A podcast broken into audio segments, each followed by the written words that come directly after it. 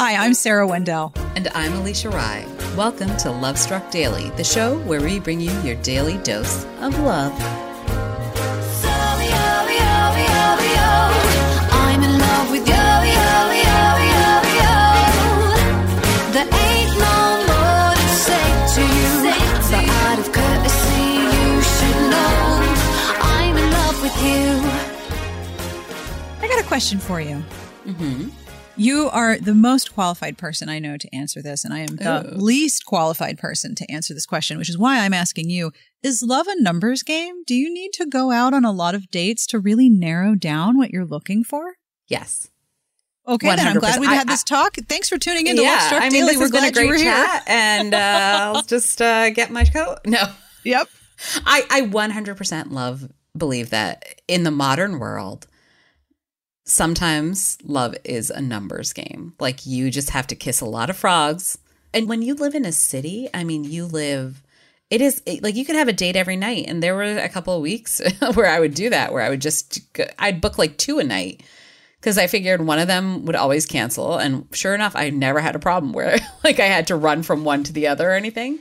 I am in awe because You look mildly horrified, actually. I am. not I in am awe. just.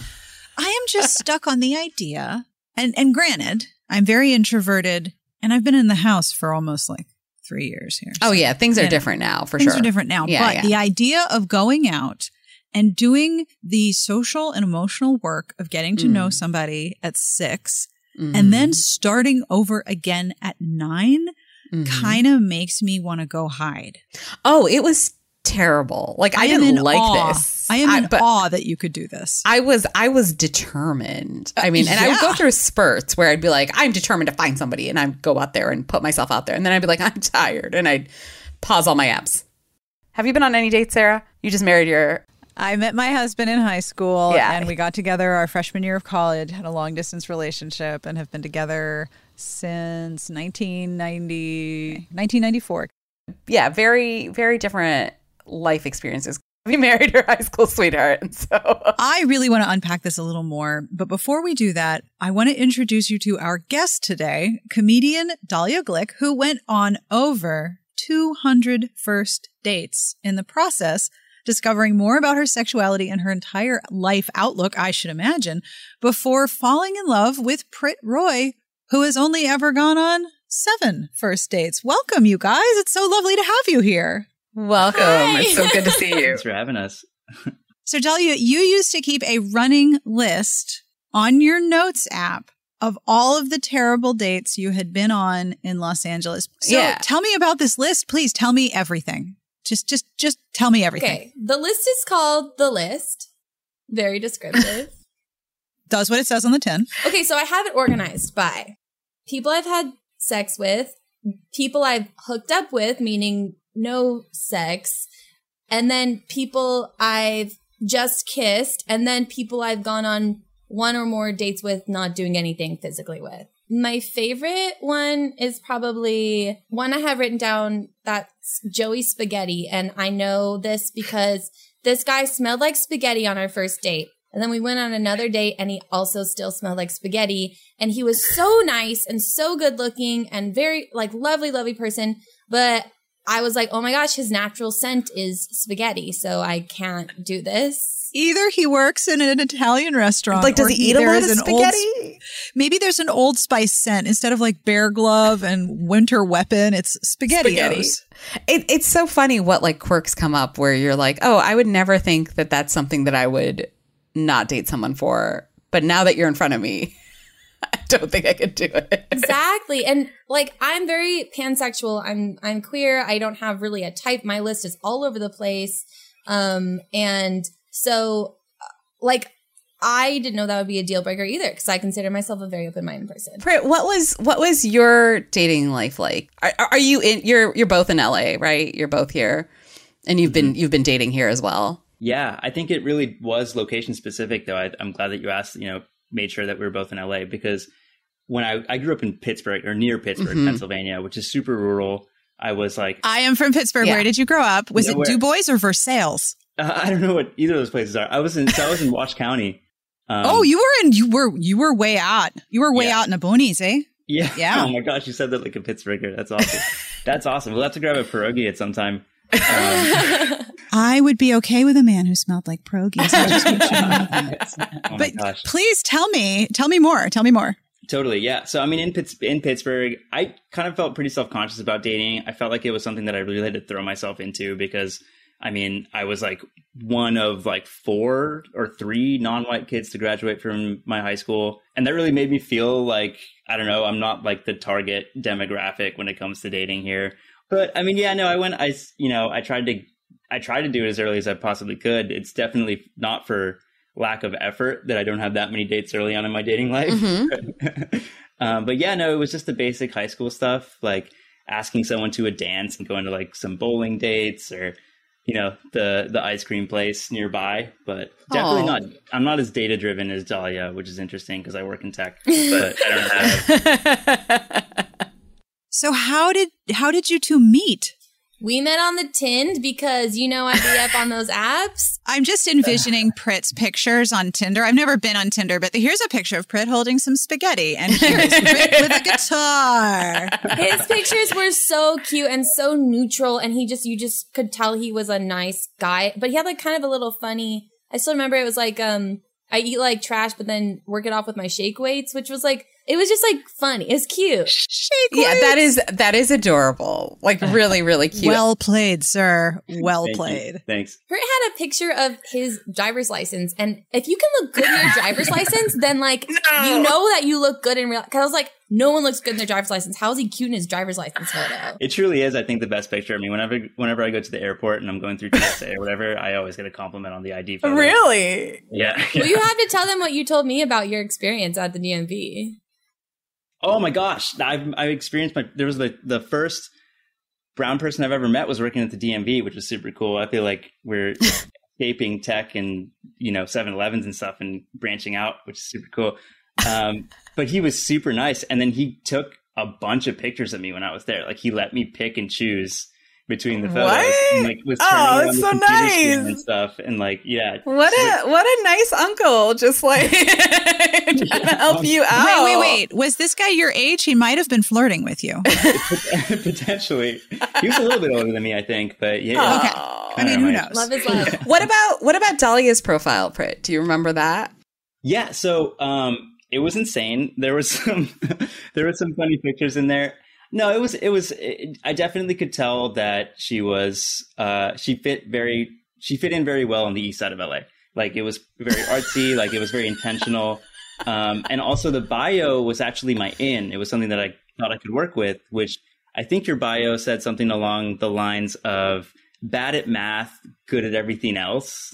Um, oh, and I think that was great. I thought that was so funny. Uh, that's an amazing little little like intro. I like that a lot. That's cute. I love the idea that that someday you're going to be like telling people about your your Tinder profiles. Like that's going to be this little relic of the start of your relationship that you both remember. That's just so adorable. He really is so non-judgmental too. I really thought I was gonna be like too weird for him because on our first date, he all of a sudden was like, "I gotta go," and I didn't realize he was like really tired. And then he was genuinely just like overworked and exhausted that day. I mean, Dahlia gives you the same respect, definitely, and definitely much more too. I mean, she plans things. She planned our second date from beginning to end. Like we went to this beach, and she brought like paints, and she brought like Which were uh, terrifying for him, by the way. He was so scared to do painting. well, I have it right here. I have the painting that we did, and uh, oh, you had to explain it. at the end of it, we punched a hole through it. oh Um, interesting. we painted there's several layers there's like things that we were working on and then she was like okay now paint over it and i was like ah like I just worked so hard on this and then she, you know she brought there's sand all over it because we weren't careful with it and it was sort of like a yes and exercise as she called it where it was sort of like- Very nice. sort of just sort of roll with it you know and like i mean like but the, what i took away from that is that she just did a lot of planning and she really cared to make sure that i had fun and just was listening to my feelings and just sort of like let the date go in a way that we both were having fun Were you were you both smiling when you walked away from those first dates? I mean, yeah, I was psyched. I was like, I can't believe she wants to hang on a second time. I was really intimidated when I first walked into her apartment. Like, she just had like a really bright, beautiful smile. She was an amazing communicator. Like she was just like keeping the conversation going. And I'm initially socially awkward a lot of the time, so I was like, okay, all right, let's you know keep nodding, smiling, like reiterate what she just said. Like See, meanwhile, I think I was like, oh my God, I talked way too much. I like really, I was like scary. He came all the hmm. way to me. He was so like on time and just like so sweet. We have a really cute moment where we had a first kiss that was very PG, but I will say like the second kiss we had was like our true first kiss. The second one, we went to a bar and we were hanging out, great conversation, everything, blah, blah, blah.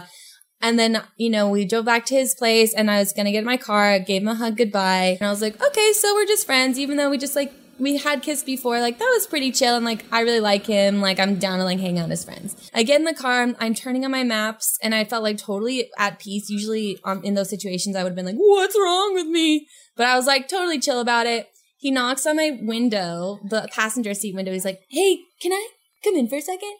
I was like, yeah. I was like, do you need to drive home? I was joking because I was parked right in front of his house. He was like, can I give you a kiss? And I was like, yes. And then it was so good. And I was like, good job. That was good kiss. And then I left and I was all a flutter. And then I was like, let's go. Prit, were you nervous before you knocked on the window to get in the car? Were you just sort of standing there going, I kind of want to kiss her, but now she's in the car? yeah, that that those are that's some courage right there. there- I was definitely kicking myself because it was like it was definitely something that I wanted to do. She'd already gotten in the car. And I was like, you know, doing the whole like 10 second countdown, like, okay, she hasn't left yet. Maybe I should go knock on the window. Then I was like, obviously, like, let's go. I, you know, I got it done. You know, I am so happy for your happiness. Yeah, I really am. You guys are great together. Well, thank you guys so much for coming on and talking about this. We really appreciate it. You're the cutest couple. We wish you years and years of happiness Thank and you. and you know, maybe some happy tears. yeah. yeah. Thank you. I- So I have a last thought here. I have a, an idea for our love to go for this hmm. episode.